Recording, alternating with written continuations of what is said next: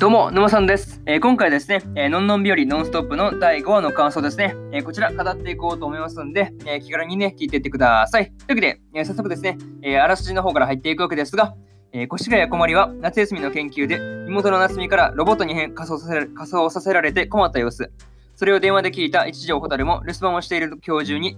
作りたいものがありました。それはおしゃべりロボと歩行ロボ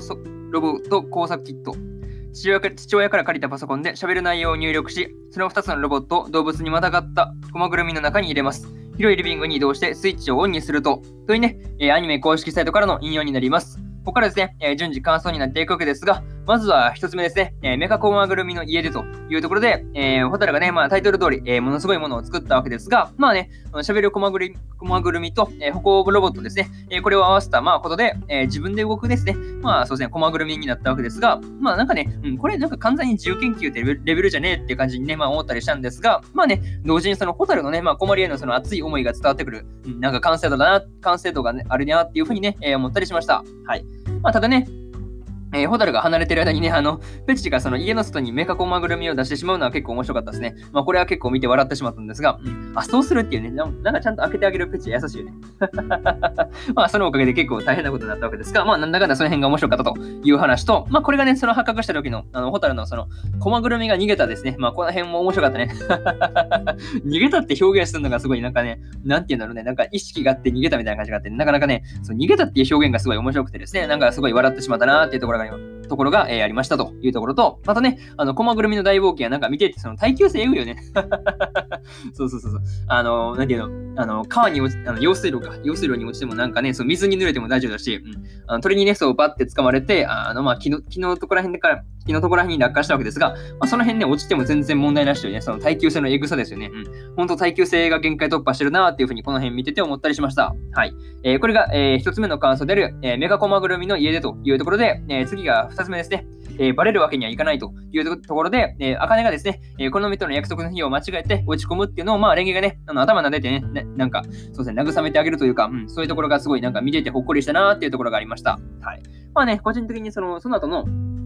電源の使用を得たナメクジごっことか、その、ケンケンパですね。うん、あの、あれが、なんか考えというかね、やってることがすごい斬新なんですよね。そうなかなかそう斬新すぎて、その、なんていう純粋にその尊敬の念を抱くというかね、なかなかそういう感じでしたね。はい。まあ、それと、あとですね、その、好みが来たことで、その、かくれんぼに、まあ、移行していったわけですが、まあ、茜がね、その、好みに見つからないように空気を読んで助け舟を出すっていうね、そのレン、レンがですね、なかなか、うん、ナイスなこと、ナイスだなっていうふうに思ったりしました。はい。なんかすごい、焦ってるレンってすごい新鮮ですよね。なんか、すごい見てて思ったんですけど、うん。まあ、その辺がすごい新鮮だなっていうふうに思ったのと、まあ、ただね、あの、茜がその逃げ足に自信があるって言ってね、バーって走って逃げたわけですが、まあ、結果としてね、その死を得たナメクジごっこ状態で倒れてるっていうのはすごい本当笑うしかなかったなっていうね。めっちゃ面白いね、そう。まさかまさかのね、そう。まさかの、なんていうのは、あ、これも逃げ切った感じかなって思わせといてからの、まあ実は実はね、あの、ずっこけて見つかったっていうオチですね。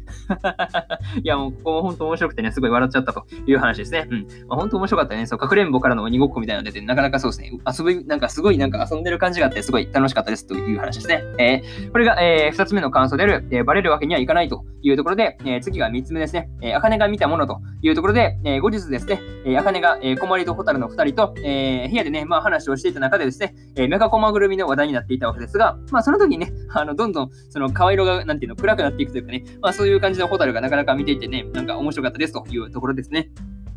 いや、もう本当面白かったね。そう、まさかのね、ななんていうの、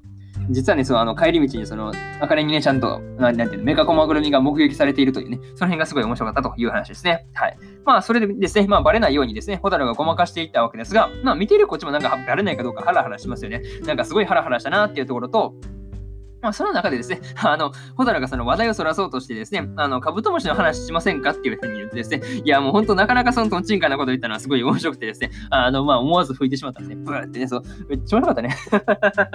いや、カブトムシの話って何やねんって感じでしたもんね。めっちゃ面白くてすごい笑ったなーっていうところがね、えー、ありましたというところと、まあ、でもですね、あの、今回はすごい、なんていうの、困りがね、その、やっぱ鋭いようで鋭くなかったっていうところで、まあそうですね、あの、ホタルが結局、その命拾いするという形で終わったんで、まあその辺がすごい一安心だったなっていうところがありましたね。うん。いや、もう本当そうですね。あの、困りのね、なんていうの、その、ちょ、ちょっとした差加減というかね、なんか見当違いの推理のおかげで助かった感じがあったんで、まあその辺、まあ助かったからね、まあその点だけ見ればよかったのかなっていうふうに思ったりしました。はい。えー、これが、えー、3つ目の感想である、えー、あかねが見たものというところになります。で、そうですね、最後にというパートに入っていくんですが、え今回はですね、えメカコマグルミがですね、話の中で至るところに登場したわけですが、まあ面白すぎてずっと笑ってたよね、今回は。いや、もうなんか癒される要素よりすごいなんか笑ってるよ、笑ってる時間の方が長かったかなっていうところですね。笑いも癒しの要素に含まれると思うんですけど、なんかね、すごいずっと笑ってた感じがありましたね。うん。まあそう、個人的にその一番面白かったのがですね、あの、ホタルがその犬の犬の鳴き声がですね、まあ、コマグルってね、あの、コマグル、えー、コマグルって感じでね。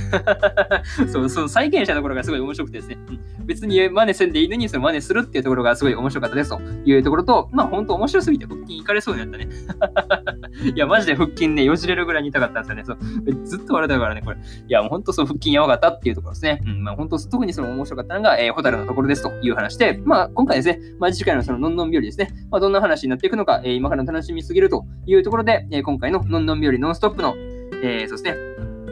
え第5話の感想ですね、えこちら終わっておきます。で、今までにもですね、第1話から第4話の感想ですね、えそれぞれ、それぞれ過去の放送で喋ってますんで、よかったら、えそうですね、そちらのもね、方も合わせて聞いてもらえると、え嬉しいですという話ですね。はい。で、なかなかね、その放送回遡っていくっていうのは結構手間だと思うんで、え私、沼さんのツイッターではですね、あの放送回を、え見やすくね、あのまとめるようなツイートもしてますんで、よかったら、あのそうですね、ツイッターの方も見てもらえると、え格段とその見たいところを見るというところ、まあ、見たいというか、その聞きたいところだけ聞きたい回を聞くというのが結構ね、その手間と時間が省けると思うんで、よかったらあの見に来てくださいという話です。はい。で、そうですね、Twitter のそのリンクは概要欄の方に貼っておきましたので、そこからよろしくお願いします。で、今日はですね、他にも3本更新しておりまして、えー、魔術師オーフェンはぐれ旅の、えー、木村区編の第3話の感想と、えー、回復術師のり直しの、えー、第5話の感想、えー、そしてですね、えー、ウィクロスティーバライブの5話の感想ですね。この3本更新してますんで、よかったらね、えー、すでにアニメの本編見たよって方がいらっしゃったら、あの、そうですね、まあ、こちらのね、感想の方も楽しんでもらえると、えー、嬉しいですと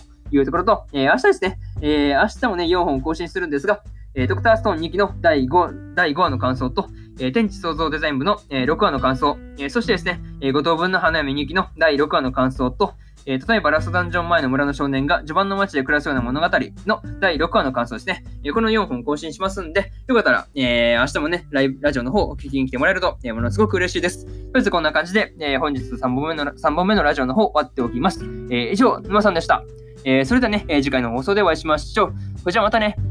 バイバイ。